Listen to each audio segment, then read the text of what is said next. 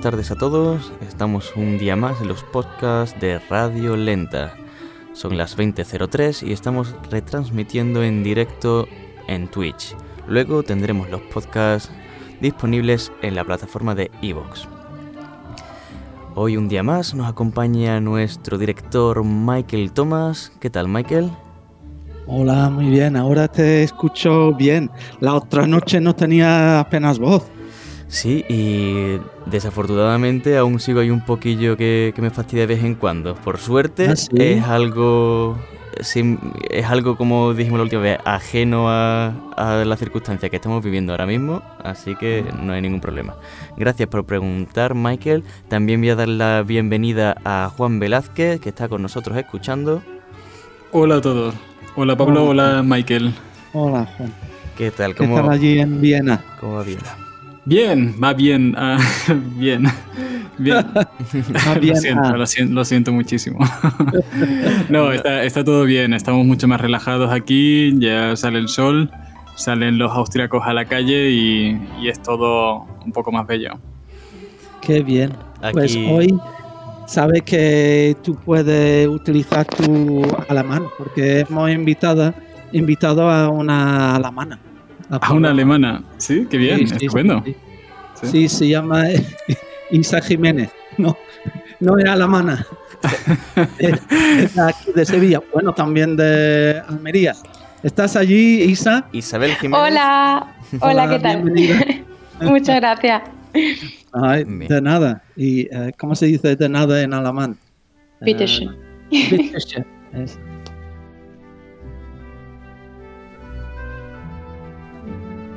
pues bienvenida y sabes que en este programa invitamos a gente que está por allí, no, no siempre, pero en muchos programas tenemos a músicos, artistas que están triunfando como tú en el extranjero y, a ver qué, cómo va el confinamiento en, en Alemania.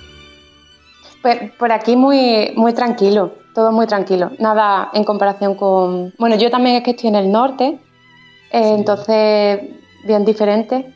En el sur está un poquito más complicada la cosa, pero podemos salir, hay tiendas abiertas y, y bueno, la gente también guarda mucho la, la distancia. Ya, ya. Entonces podemos... ¿Y, y ¿A quién prefier, prefieres al mando? ¿A Muti, la Muti Merkel o a Papi Sánchez? ¿Quién lo está? a, mí, a mí personalmente la Merkel me gusta mucho. A mí también es muy... A mí es una... Yo, yo la escucho hablar y a mí me da tranquilidad. Explica muy bien las cosas, yo me entero de todo y no sé, me parece una persona muy coherente. Así que aquí ¿Y le llama, ¿Es verdad que le llaman mamá o no? Algo así, Muti? Yo no lo sé. Es la primera yo que lo-.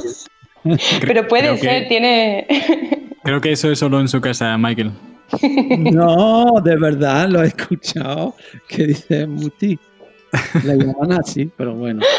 Eh, y otra que lo está haciendo muy bien es la de Nueva Zelanda, la Jacinda Ardern, Sí, ¿no? sí, sí, Eh, efectivamente. eh, como Sí, has dicho tú, eh, Isa, explicando toda la cosa es muy importante y, y no simplemente en plan eh, rueda de prensa, ¿no? Sino Claro, eh, es súper humana, eh, Sí, cómo explica todo, ¿no?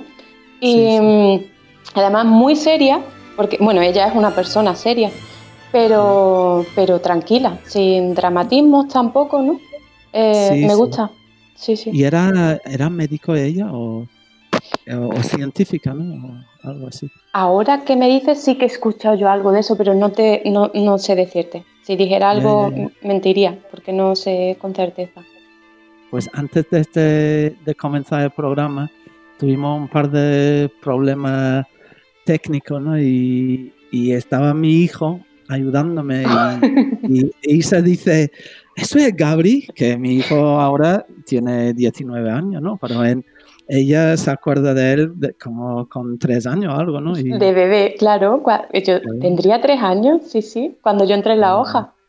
Sí, y, sí. y yo me acuerdo de ti en tu primera audición para la hoja, la Orquesta Joven de Andalucía, vestida de uniforme. De Ay, es verdad que venía del colegio. Sí, sí. sí, sí. Qué, qué bien. Y, y, y así vestida y con la apariencia de, de niña pequeña y luego tocando, vamos, como un- una mujer ya de, de muy adulta, ¿no? Y, Sí, no Madre siempre he tenido ese lado serio también en la puerta. Qué bien. qué bien. ¿Y, y después de la hoja ha ido a la Honde o ha saltado esa, esa No, a la? Honda sí fui, Eh, no Ajá. mucho, pero un par de años sí que, sí que fui. En la Honda lo que fue que hice más proyectos de cámara que me apetecía más la cámara que, que la orquesta. Qué bien. Sí. ¿Y a la europea también has ido? o- A la EU yo también igual, fui un año y ya no, no hice más pruebas. no. O sea, hice un- el ganado. tour de verano. ha ganado concursos y, y todas esas cosas, ¿no? Pero eh, viene de una... fa- porque la otra noche, hablando con, con eh, Cristina Montes, se ve que ella no tenía a alguien, alguien artística así en su, en su familia. Tú vienes de una familia con cultura, con... con eh, Uy, iba a, re- artística. iba a responder nada, pero me ha preguntado con cultura. Digo, cultura, todo tiene. Vamos, digo, no tienen nada de cultura. Me, me matan. Menos mal que escucho hasta el final. Eh, no som- en mi familia no hay ningún músico, pero de, de corazón son, somos todos muy artistas o muy tontos, no sé, según. bueno, mi padre, eh, mis padres son los dos profesores, no tienen nada que ver con música. Eh, pero siempre hemos estado muy en el terreno cultural, a ellos les encanta la música, entonces se ha escuchado mucho en mi casa desde chicos. ¿Y escriben Y- tus padres o no? Mi padre escribe teatro, Ah, eso. sí. Eh, sí, Yo sí. me acuerdo de una conversación contigo en Almería en que me, me hablabas de eso, ¿no? Y Sí, sí, Y- mi padre hecho- escribe teatro. sí, he visto un par de, de escritos tuyos en, en Facebook y digo, será porque te expresas muy, muy, muy bien, ¿no? Y, y digo, Muchas gracias. eso viene de, de su padre, sí. Yo creo que sí, viene de mi padre, porque mi padre y yo siempre hemos, he teni- hemos tenido ese vínculo eh, con la escritura. Nos ha encantado siempre, sobre todo la poesía. Es algo que nos une mucho a nosotros porque mi madre también le encanta la lectura, pero por ejemplo no tanto la poesía como a mi padre y a mí. Y entonces nosotros siempre comentábamos y, por ejemplo, en esto, ¿cómo se dice? Eh, los análisis de literatura del colegio, eh, claro, yo eran mandados del colegio, pero me quedaba hablando con mi padre, nos encantaba y, y nos íbamos por los cerros de Úbeda, ¿no? Eh, Ya, ya, ya. viendo las posibilidades y todo. Sí, y teatro igual, también por mi padre. Vale. Me decía, lee esto, lee lo otro. Qué bien. Hoy has traído una, un playlist ¿no? de, de música. ¿Qué tal si, si comenzamos con un poco de Puccini? Claro, perfecto. ¿Sí? ¿Y por- sabes por qué, eh, tú por qué has elegido esta área de Rodolfo? Bueno, pues eh, fíjate, me, me- me- me preguntas y se me pone la piel de gallina. Es un área que me, eh, me encanta. Me encanta, incluso cuando me preguntabais para, para hacer una playlist, eh, el otro día eh, me puse a escuchar. Yo sabía un poco cómo iba a ir direccionado, ¿no? Pero me puse a escuchar y me puse esta área y empecé a llorar directamente. Es, me encanta esta ópera. Además, la toca, fue una de las primeras también que toqué en, en orquesta profesional aquí en Alemania y, y no sé, me llega, me llega mucho. Qué bien. ¿Escuchamos un poco de Puccini, Pablo?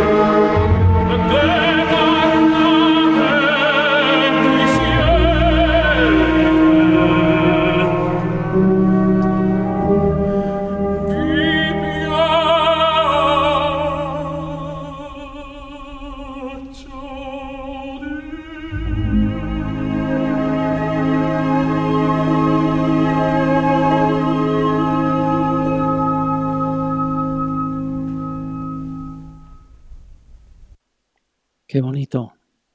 Qué gelida manina Sí, de Puccini. y una preciosidad, ¿no, Juan? Sin duda, es una auténtica preciosidad. Además que consigue sobrecoger la voz del, la voz y el vibrato del tenor, en este caso, wow, llega a Sí. sobrecoger.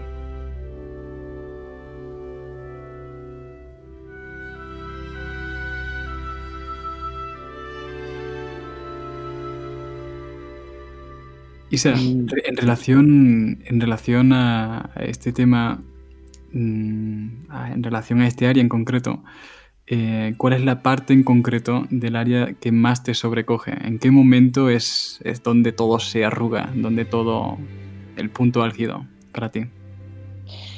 Eh, yo creo que es em, cuando, no sé, para a, a mí se me remueve, o sea, em, hay dos puntos, ¿no? El súper tranquilo, eh, donde queda un poco la melodía, que se queda el violín solo.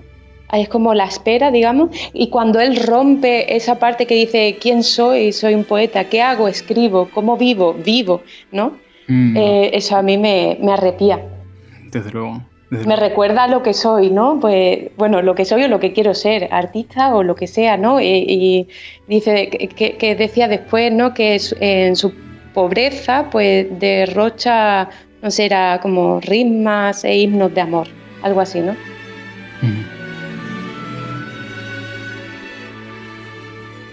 ¿Para ti tiene alguna diferencia, existe alguna diferencia entre músico y artista? Es una he pregunta muy difícil. Sabía. La palabra. Puede decir pasapalabra y ya está. Sí, no, no, no. Es muy difícil, eh, músico y artista, es muy difícil dependiendo de cómo lo preguntes. Eh, es- dependiendo de la persona, eh, se puede ver la diferencia. No sé si me, me- me hago entender. Sí, Una persona puede ser artista y músico, pero una persona puede ser solo músico y una persona puede ser solo artista. O sea que el hecho de ser músico no implica ser artista y viceversa. Creo que sí. Es algo que hay que cultivarlo. La- las dos cosas hay que cultivarlas. Sin duda. El ser igual- artista y el ser músico. Al igual que el canto también es súper importante de cultivar para muchos músicos melódicos, como, como es tu caso también.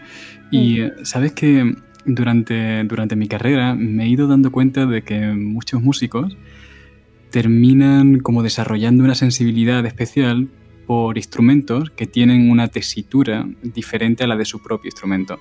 Para los oyentes que nos estén escuchando, en este caso me estoy refiriendo a instrumentos que son más graves o más agudos a la voz o al registro del propio instrumento. ¿Es este el caso que te sucede con, con las voces tenores o con las voces más graves al violín? Eh, ahora nunca lo- me lo había planteado, pero mm, sí. Sí. Sí, puede ser. A- puede yo siempre he dicho que a mí el cello me conmueve y Mm. una voz, sobre todo eh, la voz de bajo, u- Sí. un hombre con una voz muy buena de bajo, eso a mí me, me- es, es muy bonito, porque Sí. ti- tiembla todo, ¿no? Sí, sí, sí, sin duda. Sin duda. Sí. Algo similar me sucede a mí también con, con los instrumentos armónicos. El hecho de, de haber crecido como instrumentista melódico, tocando un violín desde que, desde que soy muy pequeño, pues ha hecho que se me genere una extraña predilección por los instrumentos que producen armonías como el piano o como la Sí, guitarra, sí, por sí, sí. ejemplo. Tienen algo que a mí me, me imanta. Es, eh, es un, algo que, que, con lo que no has crecido que de alguna forma te imanta, ¿no? Totalmente, te, complemen- te falta el complemento, ¿no? Lo que, la, la falta de, ¿Y de al- lo que ya tienes. ¿Alguna vez te ha traído cantar? Cantar, no. No, en- em, sí y no. O sea, no, porque es que, bueno, me decían que mi voz no es muy bonita. Entonces, Pero te he visto tocando la castañuela, ¿eh? bueno, eh, sí, sí, es verdad. Sí, es que al final es algo por petenera. Si hay que hacerlo, se hace. Y además, eso es, es muy divertido. Sí, me, me pillaron en un concierto para niños. El director me llamó un día antes. Eh, sí, estaba, de- estaba yo de concertina, entonces eh, teníamos concierto para niños y el día de antes me llamó el director. Para los conciertos de niños tenemos dos ensayos y dos conciertos. No, es, es casi sin ensayo. Y me dice, Isa, ¿puedes tocar las castañuelas? Y digo, yo no. Dice, no, es para enseñársela a los niños, para... Y yo, yo aprendí cuando tenía siete años, ¿sabes? Y de hecho que sé que, que las uñas se mueven para papán, es lo, lo único que sé. Dice, ay, el favor, porque los lo de, claro, los de percusión tocan las castañuelas, pero no así, sino con la mano, o sea, sale el sonido, pero no... Y dice, te vamos a buscar unas castañuelas y hazlo yo. Bien. Sí. Esas son las funciones entonces realmente de un concertino, ¿no? La orquesta. Esas son las funciones, sí, para lo que nadie se atreve, te ponen delante. Sí. Oye, yo estaba pensando realmente cuáles son las funciones de un concertino de orquesta. Es un- una posición, un puesto de responsabilidad, pero tú lo puedes explicar porque una orquesta necesita, en vez de simplemente otro violinista que, que toca el- toque también los solos, ¿por qué necesitan esa figura de un concertino? ¿Tú lo has pensado? Sí, lo he pensado mucho, em, porque también es algo que siempre me ha traído. A mí me gusta ser concertino. Entonces, eso me ha. me- claro, he pensado mucho sobre ello. Em, en todas las facetas que, que, lle- que conlleva ser un concertino también, ¿no?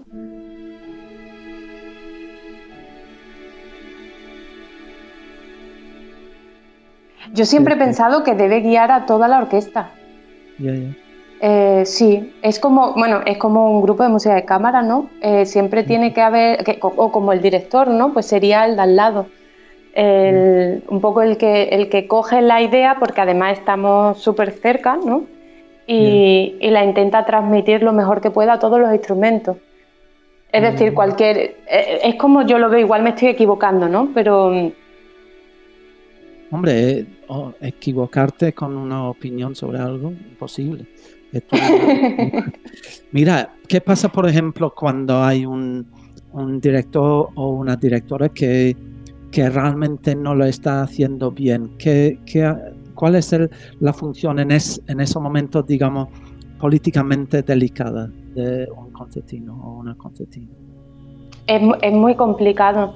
Eh, lo, yo, claro, puedo hablar de cómo lo haría yo, porque cada concertino también es un mundo, ¿no? Igual que cada Bien. orquesta es un mundo y cada músico.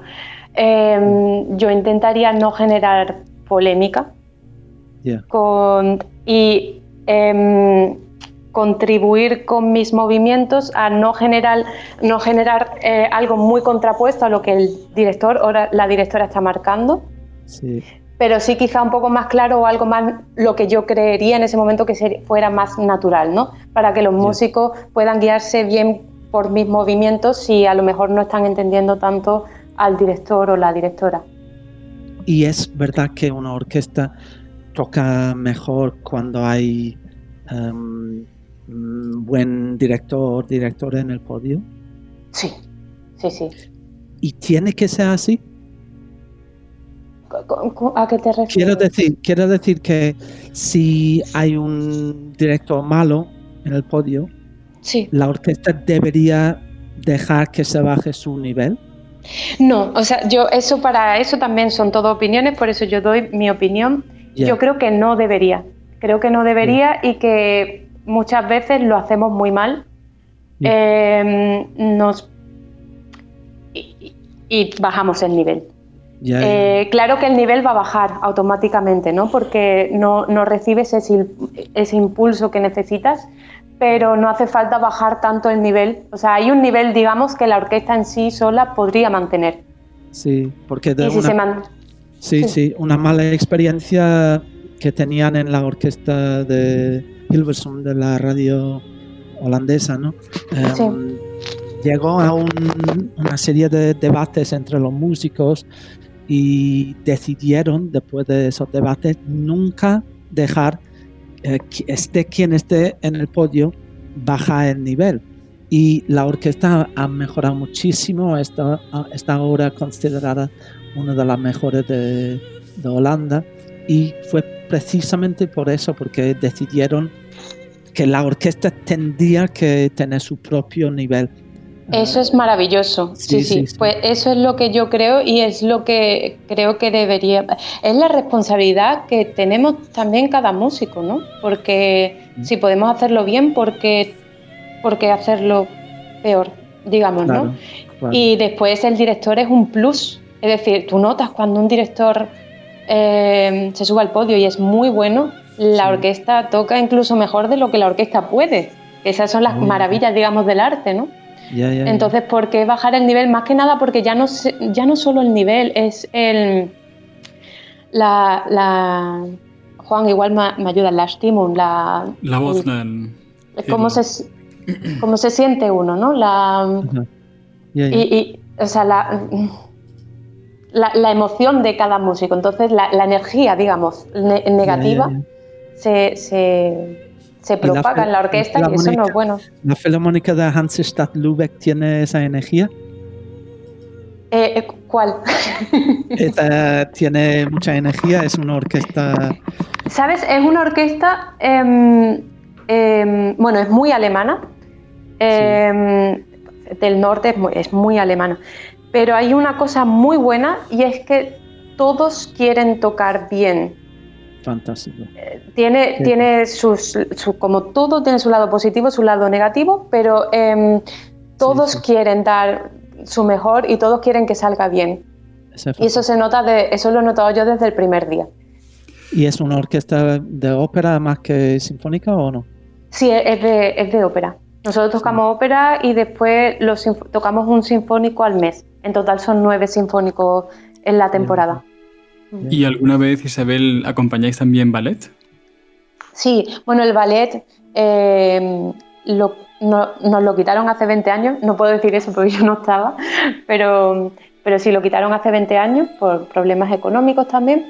Pero ahora lo que se hace es que traen el ballet de Kiel, eh, que sigue teniendo ballet, y, no, y tocamos siempre un ballet por temporada.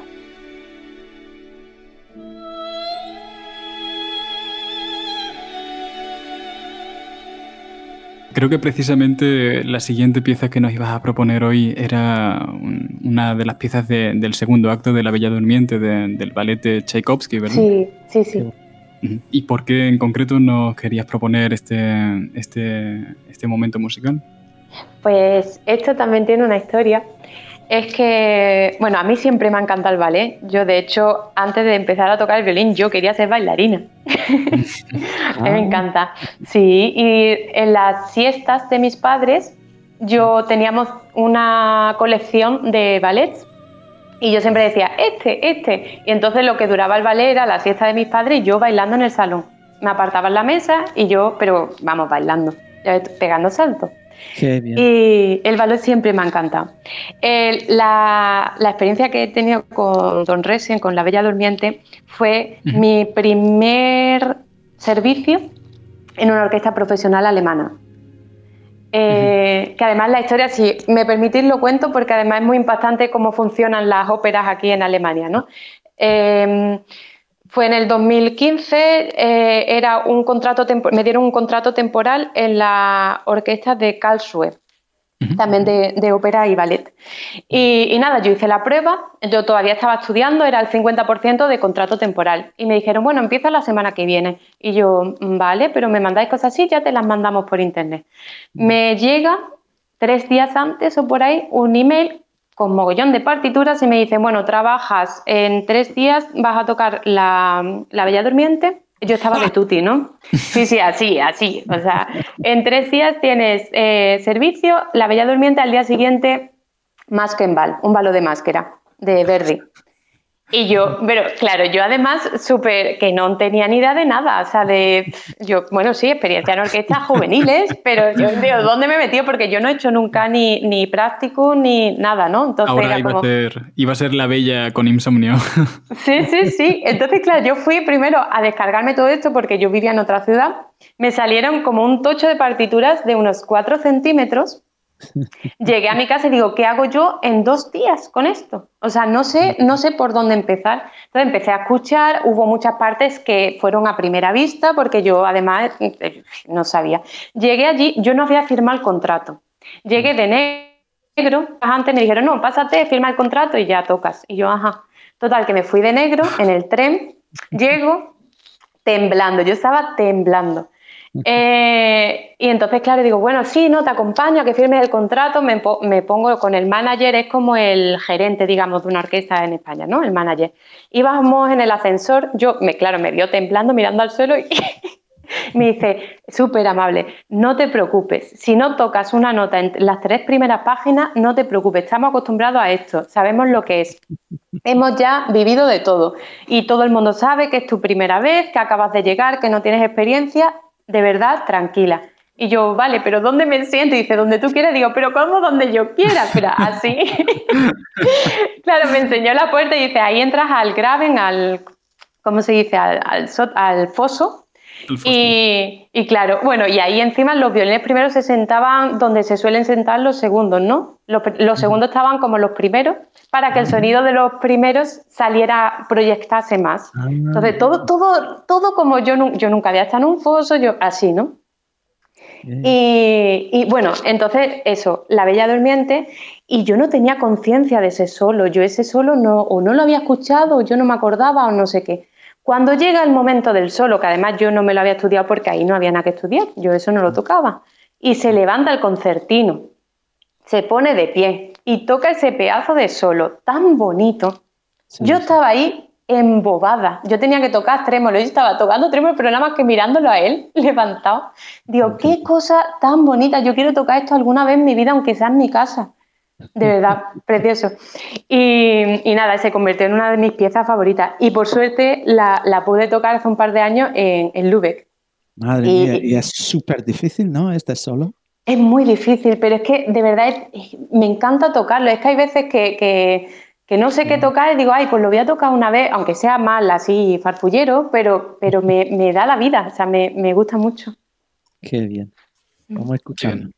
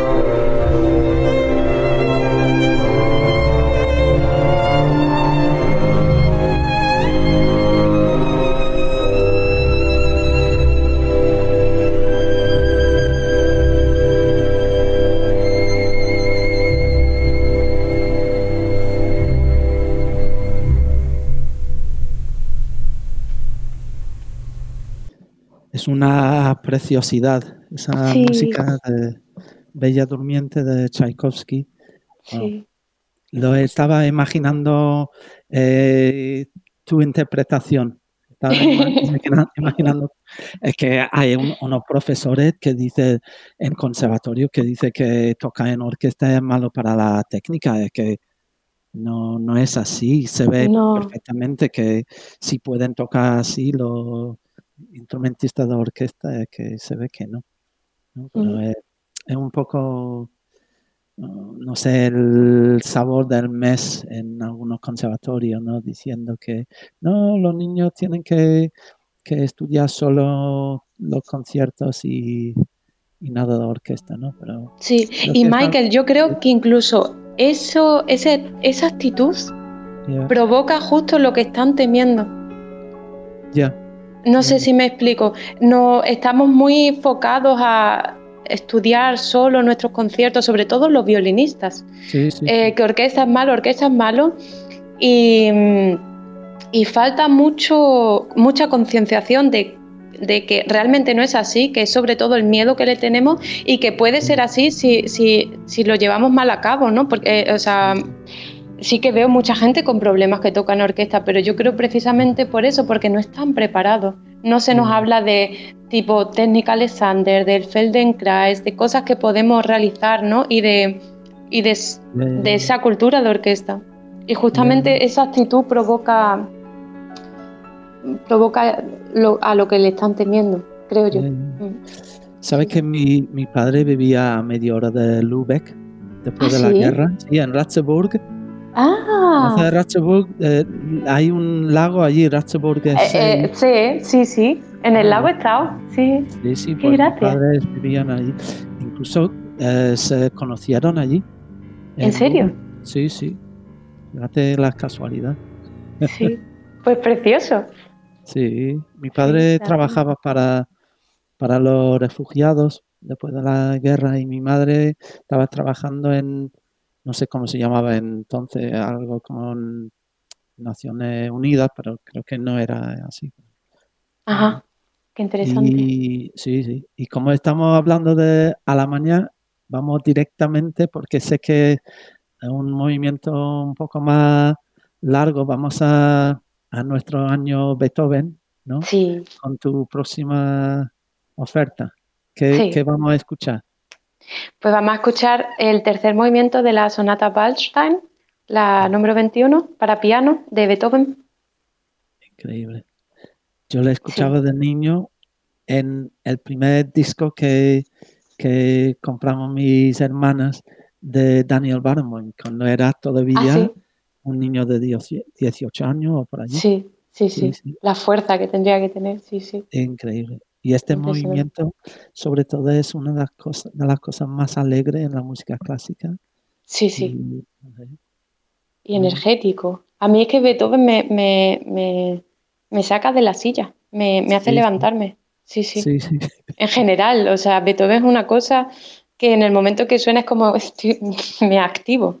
Y era, era su, su intención, se ve, ¿no? Que era su intención. Totalmente. Sí, con esta sonata sobre todo, o sea, es impresionante. Y cómo empieza, es como una intranquilidad pero positiva, ¿no? Es muy... Sí. Sí, sí. Qué, pena que este año se ha tenido que aparcar muchos proyectos de integrales de cuartetos, sonatas, sinfonías de, de Beethoven, ¿no? Por Sí, sí, virus, muchísimo. Sí, Porque estamos a 250 50 años, ¿no? De aniversario de Beethoven y sí, sí. a ver si, si podemos inventar como la están haciendo con eh, el Mundial o lo Olímpico, ¿no? Juego Olímpico. A ver, que Ya sabes que nosotros somos menos que vamos detrás de los futbolistas, pero... Mm. ¿Habéis tenido que cancelar cosas en, en Lübeck de Beethoven? O? Sí, sí, nosotros teníamos dos eh, conciertos sinfónicos programados, cada uno con dos eh, sinfoni- eh, sinfonías de Beethoven, o sea que se nos han caído cuatro. Ah. Sí, sí. Vamos a escuchar un poco de Beethoven, Pablo. Sí.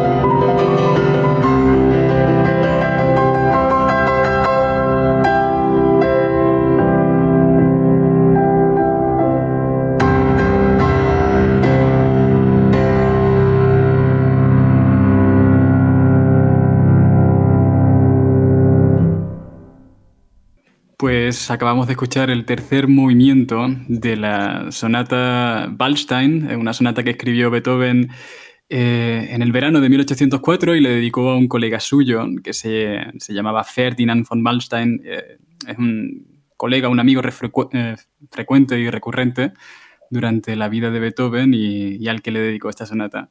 Y te agradecemos mucho que la hayas eh, recomendado, Isabel. Nada. ¿Por qué, por qué en concreto te enciende tanto esta música?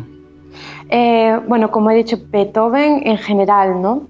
Y, y no sé, esto fue, con esta sonata fue amor a primera vista. Desde el primer momento que la escuché fue como, wow. El tercer movimiento en especial, Sí, para mí tiene mucho, es arrebatadora, es... em, sí. Sí, y nada más empieza, ¿no? E- e- Está en mayor, pero le mete esos acordes en menor y, y yo siento como, pues, pues eso, como la vida misma, arrebatadora y, y con ese enjambre tan amplio de sentimientos a la vez.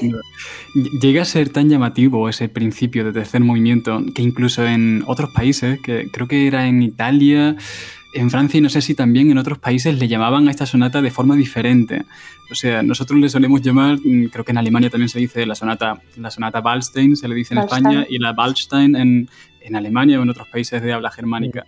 Pero en países como Italia creo que le dicen la aurora y Aurora, creo que es precisamente por el principio este tan, tan... oh, joder, es que es un principio muy moderno, es que parece Mahler, es, Sí. es una Sí, pasada sí, sí, porque poquito a poco y comienza- a generar como con un discurso, parece muy impresionista, de, el, el placer del color, del acorde, comienza a generar un discurso melódico que es, es arrebatador. Sí, sí, sí, sí. Sí. Eh, una de las cosas, Isabel, que, que a mí más me fascinan de Beethoven y empecé a darme cuenta de ello en eh, este, este último pasado, este último verano, eh, fue tocando la novena sinfonía. Y, y, claro, a mí Beethoven ya me fascinaba desde hacía muchísimo tiempo, pero no terminaba de entender por qué. Pensaba a veces que era por el ritmo, pensa- pensaba que era por, eh, por la belleza del contraste que él muchas veces explora, como este primer movimiento de la sonata que mete tan rítmico y este último que lo mete con esas líneas tan melódicas. Pero creo, y en esta baso mi pregunta, eh, eh, creo que es el discurso lo que hace de Beethoven que lo sigamos escuchando en el siglo XXI. Eh, quizás es, es el discurso, es esa, es esa forma de enlazar ideas lo que más te, conmueve de su obra. Total, total. Eh, como lo has dicho y como, como te he dicho antes, ¿no? Es, es esa mezcla de todo a la vez, todo sentimiento y mezclando unas cosas con otras. Hay mil cosas que puedes descubrir. Es Eh. Sí, sí, pero eso tanto rítmicamente como armónicamente como melódicamente está todo ahí y no deja nada, no deja nada aparte. O sea, No es como, además yo me lo veo con, con esa imagen que tenemos de él, ¿no? Tanto en, en cuadros como, es- eh, ¿no? Esa, un poco de furia también y como estoy aquí y aquí estoy y te lo, te lo suelto. Y, y creo a- que se le, se le llegó a ir tanto la almendra con el tercer movimiento escribiéndola que creo que la coda se suele incluso, vamos, los pianistas profesionales suelen simplificar el final de la coda porque es casi imposible con, con los instrumentos modernos que tenemos hoy. Como todos Sí. sabemos, pues los pianos actualmente pues son, son un tanque, básicamente, Sí, son enormes y Dios los bendiga, pero hace eh, 150 años los pianos eran muy- mucho más pequeñitos y tenían menos registros, tenían menos teclitas y, y el recorrido de cada tecla pues era menor. Y, y este tipo de finales eran más prácticos para, para los instrumentistas de la época porque podían pasar de nota a nota con mucha más ligereza. sí. Y en los pianos de hoy en día se los pianistas se ven obligados casi a, a cambiar un poco, un poco las notas para, para que quepa todo. Sí. Sí, sí, es muy impresionante. Sí, sí.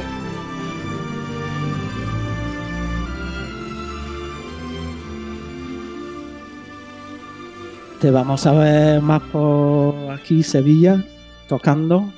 Veo Ay, que estás de- invitada en Tenerife, ¿no? En la orquesta allí. Sí, llevo ya un par de años. Llevo dos. eh, esta temporada no he ido, pero la anterior y la. la- sí, dos años yendo eh, asiduamente a Tenerife. Y bueno, este año estuve en enero, dos semanas en, en Oviedo, sí. en la orquesta, en la OSPA. También y si invitada. sigues por- por cruzando el mar desde Tenerife, llegamos a Brasil, que por casualidad es tu última pieza. Sí, de la sí, noche. sí. ¿Qué, qué te ha traído la música sudamericana? Porque tenía un trío, ¿no? Que, o tienes un trío que tocaba música de por allí y has, has, has hecho gira allí, ¿no? En Brasil, ¿no? Sí, sí, tenía, tenía un, un- un trío y bueno, eh, las cosas de la vida que a veces nos lleva lejos y estuve bastantes años yendo, hace un par de años, eh, yendo y volviendo bastante en Brasil porque teníamos un pequeño proyecto con el trío y dimos así una pequeña gira por, por el estado de San Paulo, que como sabéis, bueno, el estado es, es muy grande. Entonces estuve bastantes veces allí y, y no sé, a mí Brasil es un país que lo llevo en el corazón, me encanta y la música igual, la cultura, las personas. Cuando conoces la cultura, eh, te- te- la, la música, el arte eh, y las personas no te llegan más. Cuando y bueno, ¿Cómo se aprendí el idioma. trío? ¿El trío cómo se llama? Bueno, se- muchas gracias, porque bueno, ya no tenemos el trío, ¿no? Pero se Ah, llama. Va- Vale Trío porque yo en su momento cuando empezamos yo no sabía hablar em, portugués al principio. Y, y entonces yo a todo decía, vale, vale, vale, como, ok, ¿no? y el pianista, que era, bueno, era un contrabajista y un pianista. Y el pianista no sabía español, o muy poquito, y me decía, ¿pero qué es vale? Porque tú todo el día estás diciendo vale. Y digo, no, vale, es ok, que sí, que perfecto. Dice, ¿te importa si ponemos el nombre del trío? Vale. Y digo, pues, pues nada. Vale. Bien, vale. sí, Bueno, sí. nos estamos casi al final del programa, Isa. Ha sido un enorme placer ha- hablar contigo, ¿no? Desde Alemania y, y yo aquí. Placer el en- mío. Bien. En Sevilla, Juan en, en Viena y, y ahora vamos a Brasil, ¿no? Con Sí, con Bosa. Qué maravilla. aguas de marzo y una preciosidad. Pues nos despedimos, ¿no? Todos y gracias Juan, gracias Isa, gracias Pablo. Gracias, Michael. Muchas gracias a todos. Gracias, muchísimas gracias a todos. Pues exactamente, con esta canción nos vamos a despedir. Aguas de marzo. Recordaros que estamos a las 8.03 en live en la plataforma Twitch. Podéis encontrarnos en twitch.tv barra radiolenta y luego tendremos los podcasts subidos a iBox. Muchas gracias y vamos a escuchar Aguas de marzo.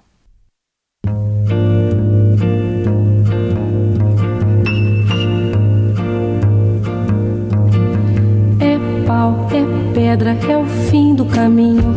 É o resto de toco, é um pouco sozinho. É um caco de vidro, é a vida, é o sol. É a noite, é a morte, é o lance, é o anzol. É peroba do campo, É o nó da madeira, é o Matita Pereira, É madeira de vento, é um ribanceira, mistério profundo. é o queira ou não queira, É o vento ventando, é o fim da da cumeira. é a chuva chovendo, é conversa ribeira das águas de março, é o fim da canseira, É o pé, é o chão, é a mastradeira, passarinho na mão. pedra de atiradeira, É uma ave no céu, é uma ave no chão, é um regato, é uma fonte. é um pedaço de pão, É o fundo do poço, é o fim do caminho. No rosto o desgosto, é um pouco sozinho. É um é um prego, é uma é ponta, um ponto, é um pingo, pingando, é uma conta, é um conto, é um peixe, é um gesto. é uma prata brilhando, É a luz da manhã, é o tijolo chegando. é a lenha, é o dia, é o fim da picada, é a garrafa de cana, o estilhaço na estrada. É o projeto da casa, é o corpo na cama, é o carro enguiçado, é a lama, é a lama, É um passo, é uma ponte, é um sapo, é uma rã é um resto de mato na luz. da manhã. São as águas de março fechando o verão, é a promessa de vida no teu coração.